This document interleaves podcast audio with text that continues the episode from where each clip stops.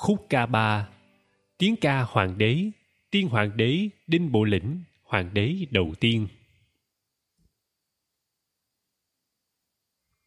Từ trước tới nay, mỗi khi nhắc đến những anh hùng giữ nước, vô tình chúng ta thường hay xếp Đinh Bộ Lĩnh bên cạnh Trần Hưng Đạo, Ngô Quyền, Quang Trung. Thực tế thì tiên hoàng đế Đinh Bộ Lĩnh là một hoàng đế dựng nước. Ông dẹp loạn các cứ và ly loạn lòng người để thống nhất dân tộc. Trên tất cả những chiến công dẹp loạn, ông là vị hoàng đế mở nước.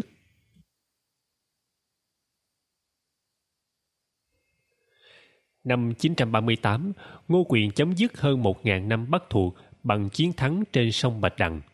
Tuy nhiên, Ngô Vương chỉ truyền được hai đời thì mất. Đất nước bước vào thời kỳ ly loạn, sử gọi là loạn 12 sứ quân. Người Việt Nam hẳn cũng ít nhiều biết tới tác phẩm Đông Chu Liệt Quốc thời chiến quốc, kể về cuộc tranh hùng của bảy nước Tần, Tề, Sở, Yên, Hàn, Triệu, Ngụy và kết thúc bằng thắng lợi của Tần Thủy Hoàng, hoàng đế đầu tiên của Trung Quốc. Một tác phẩm đồ sộ, những mưu kế trập trùng và những trận đánh hấp dẫn. Có thể nói, người Trung Quốc rất tự hào về tác phẩm này. Nhưng thực tế thì người Việt cũng có trong tay một trang sử bi tráng như thế, cũng có một người anh hùng khai thiên, lập quốc, dẹp loạn các cứ như thế. Cũng dùng pháp luật và sự nghiêm khắc để bảo vệ đất nước sau khi độc lập như thế. Đấy là tiên hoàng đế Đinh Bộ Lĩnh, hoàng đế đầu tiên của nước Việt.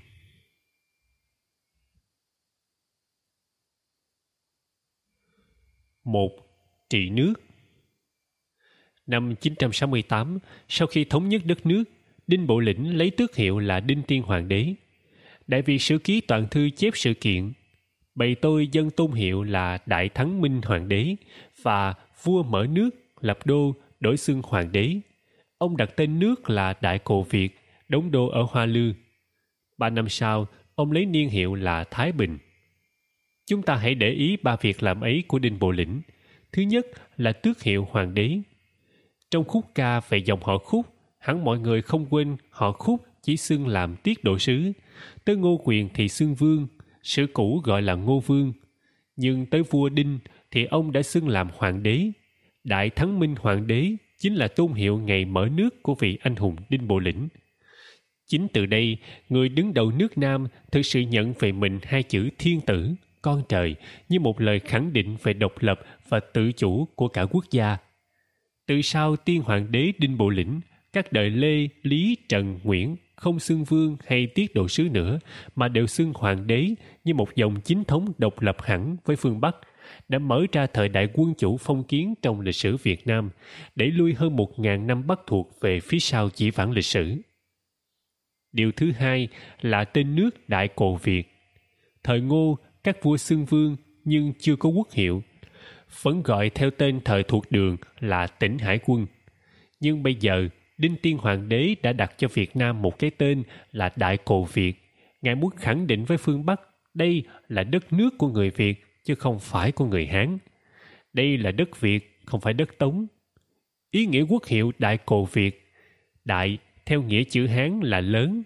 Cồ là âm Việt cổ của từ cự hay cừ, cũng là lớn, mạnh. Đinh Tiên Hoàng đế muốn ghép hai chữ để khẳng định nước Việt là nước lớn, một cái tên gửi gắm rất nhiều hoài bão với dân tộc. Điều cuối cùng cần chú ý là niên hiệu Thái Bình được đặt vào năm 970. Trước Đinh Tiên Hoàng đế, các vị vua Việt Nam đều lấy niên hiệu theo Hoàng đế Trung Quốc. Việc tự đặt cho mình một niên hiệu riêng đã khẳng định bây giờ nước Nam là một nhà nước phong kiến tập quyền riêng với quân đội riêng, không còn phụ thuộc phương Bắc. Đi cùng niên hiệu Thái Bình chính là đồng tiền Thái Bình Hưng Bảo, được coi là đồng tiền xưa nhất Việt Nam, được nhà Đinh đúc ra vào năm 970. Đồng tiền tuy nhỏ nhưng ý nghĩa thì lớn, góp phần khẳng định nền độc lập tự chủ của dân tộc Việt Nam không chỉ ở lĩnh vực chính trị, ngoại giao, văn hóa mà còn ở lĩnh vực kinh tế. Ba việc làm lớn mở ra lịch sử ngàn năm. Nhận xét về Đinh Tiên Hoàng đế, sử gia Lê Văn Hưu trong Đại Việt Sử Ký viết Có lẽ ý trời vì nước Việt ta mà sinh bậc thánh triết, còn sử gia Lê Tung soạn Việt giám thông khảo tổng luận thời vua Lê Tương Dực thì nhận định vua chính thống của nước Việt ta thực bắt đầu từ đấy.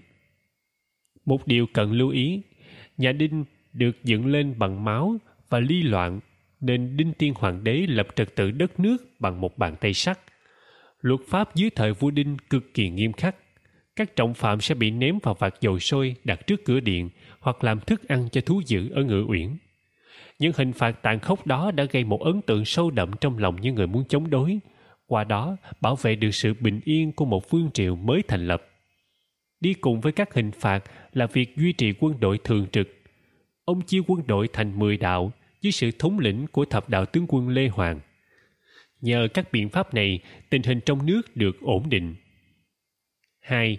Cầm quân Một sự hiểu lầm như ở đầu câu chuyện đã nói, cái tên Đinh Bộ Lĩnh luôn được đặt cạnh Trần Hưng Đạo hay Quang Trung, ấy là vì tên tuổi của ông luôn gắn với giai thoại cờ lao ra trận và dẹp loạn các cứ. Chính hai võ lược này khiến ông được tôn vinh trên mặt trận cầm quân. Đinh Tiên Hoàng đế không chỉ là một vị vua vĩ đại của dân tộc mà còn là một vị tướng trên lưng ngựa đánh đông dẹp bắc. Một người vừa có tầm nhìn của hoàng đế, vừa có cái xuất chúng của tướng cầm quân. Nếu các bạn, những người đang đọc trang sách này, có dịp tới thăm lăng mộ của Đinh Tiên Hoàng đế ở Hoa Lư, Ninh Bình, sẽ cảm nhận tinh thần thượng võ của vua Đinh qua cách ông chọn nơi an nghỉ cuối cùng. Lăng của Tiên Hoàng nằm trên núi Mã Yên, gọi là Mã Yên bởi vì đó là một thung lũng đá vôi hơi trũng, rộng và bằng phẳng, hai bên nhô cao và ở giữa hõm xuống hình như yên ngựa. Nơi này bốn mùa cây lá xanh rợn che phủ. Lăng chính đặt ở trên núi, ngay vị trí của yên ngựa. Tất cả để nói lên rằng, tuy đã ở nơi thiên giới, nhưng hoàng đế lúc nào cũng ở trên yên ngựa, nhìn về vận mệnh dân tộc như ngày người còn sống. Nhà văn Đông Châu khi đến cố đô Hoa Lư trèo lên 256 bậc đá núi Mã Yên để viếng lăng vua Đinh, ông đã cảm khái mà làm nên bài thơ. Yên ngựa chon von ngất đỉnh đèo, sân lăng dấu cũ đá treo leo, điều hiu ngọn gió cờ lao phất, phăng phẳng sườn non tiếng mục treo. Nên miếu tràng an còn vững đá, tấm bia tiên đế chữa mờ rêu, non sông cầu Việt nào đâu đó, bản lãng thành hoa bóng ác chiều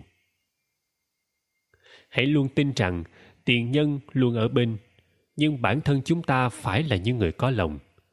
Đinh tiên hoàng được gọi là vạn thắng vương, vị vua trăm trận trăm thắng, vị vua đích thân cầm quân ra trận, vị vua sắp đặt mưu kế và tiêu diệt kẻ địch.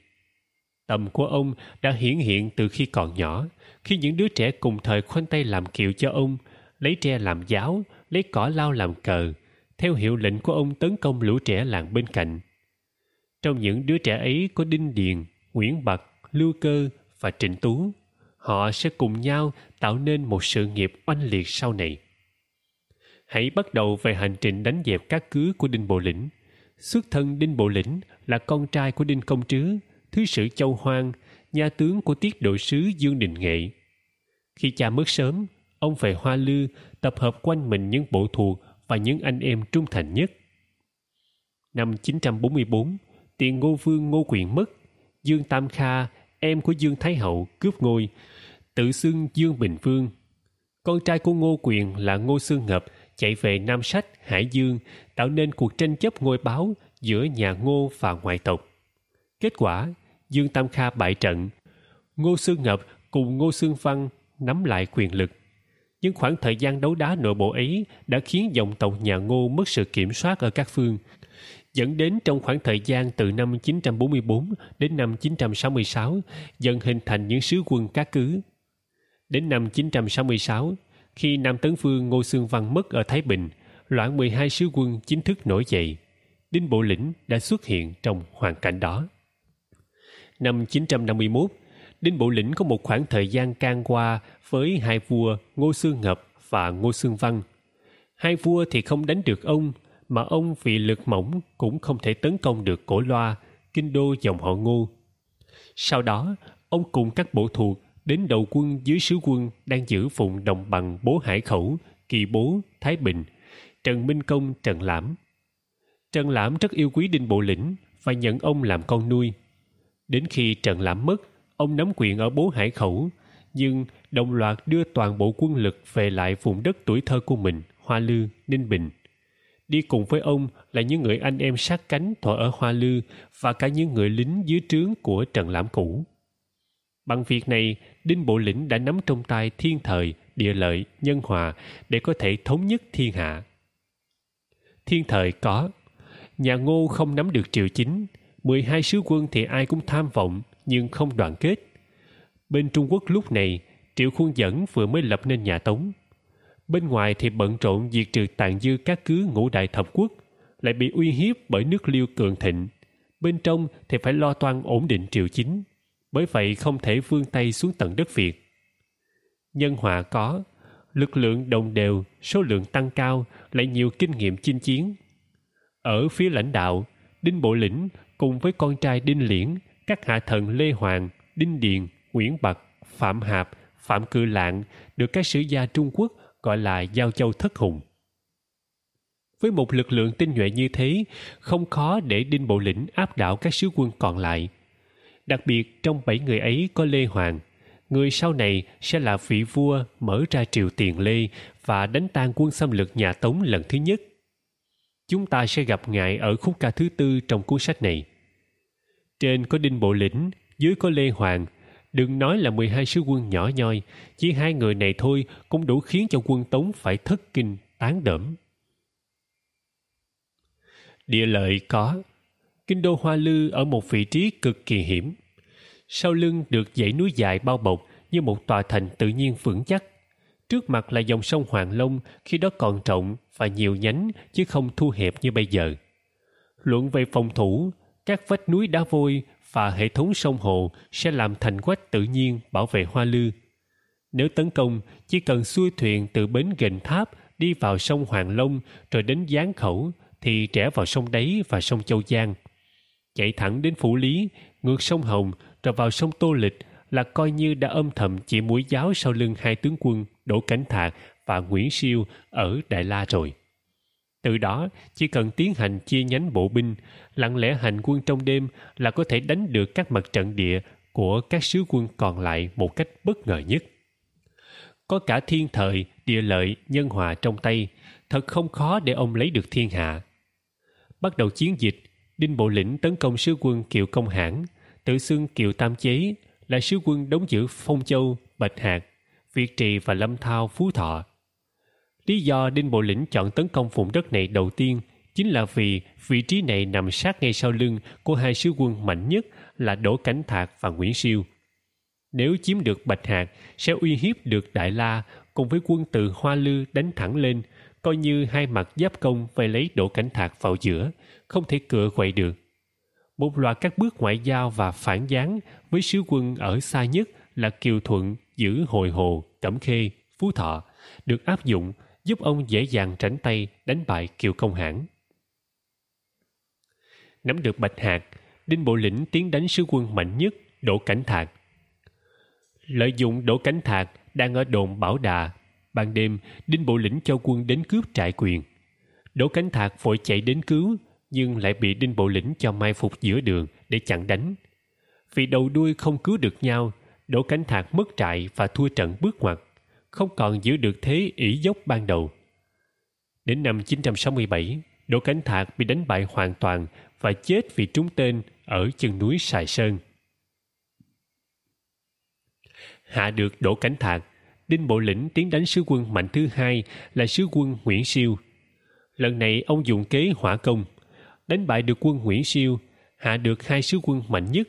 Đinh Bộ Lĩnh lần lượt tấn công các sứ quân khác, đánh sứ quân Nguyễn Thủ Tiệp Nguyễn Lệnh Công. Ông tập kích quân lương, vừa vây vừa diệt. Đối với các sứ quân nhỏ hơn như sứ quân Lý Khuê, giữ siêu loại, thuận thành Bắc Ninh, sứ quân Lã Đường, giữ Tế Giang, Văn Giang, Hương Yên. Ông mặc giáp mặt, điều binh khiển tướng, chém ngay trong trận. Đi cùng với thắng lợi trên sa trường là thắng lợi ngoại giao. Đinh Bộ Lĩnh luôn dùng các kế sách chiêu hàng bằng cách vừa dụ dỗ vừa đe dọa, lại lợi dụng mâu thuẫn của các sứ quân để làm lợi cho mình. Đặc biệt, riêng đối với hai sứ quân họ Ngô là Ngô Nhật Khánh đóng ở Đường Lâm và Ngô Sương Xí đóng ở Châu Ái, Thanh Hóa, vốn là hậu duệ của Ngô Vương. Đinh Bộ Lĩnh tiến hành chiêu hàng chứ không đánh nhằm lấy lòng thiên hạ. Kết quả, trong vòng 3 năm, từ năm 966 đến năm 968, bằng tài năng và bản lĩnh, Đinh Bộ Lĩnh thống nhất được đất nước. Ba năm của Ngài có giá trị liên thành cho vận mệnh dân tộc, bởi đó là thời điểm nhà Tống vừa duỗi chân tới Quảng Châu và tiêu diệt sông Nam Hán, đang chuẩn bị kéo xuống nước Nam ta. Chính lúc ấy, Vạn Thắng Phương Đinh Bộ Lĩnh đã kịp xưng đế, thu mảnh Giang Sơn đang vỡ nát về một mối, tập trung toàn bộ quốc lực vào Tây, củng cố gốc nước, khiến quân Tống phải khựng lại. Có thể nói rằng, Đinh Tiên Hoàng đế không chỉ là vị vua dựng nước mà còn giữ nước qua việc dẹp bỏ ly loạn, tạo nên nước Việt thống nhất, ngăn sức mạnh của phương Bắc và cùng đoàn kết chống lại sự xâm lấn. Ngài đồng thời là nhà chính trị, một vị tướng, một vạn thắng vương trăm trận trăm thắng, một vị hoàng đế đến cả khi tạ thế vẫn muốn thân mình ở trên ngọn núi Mã Yên, như thể ngày còn trên lưng ngựa lo cho phận mệnh của dân tộc. Hết khúc ca ba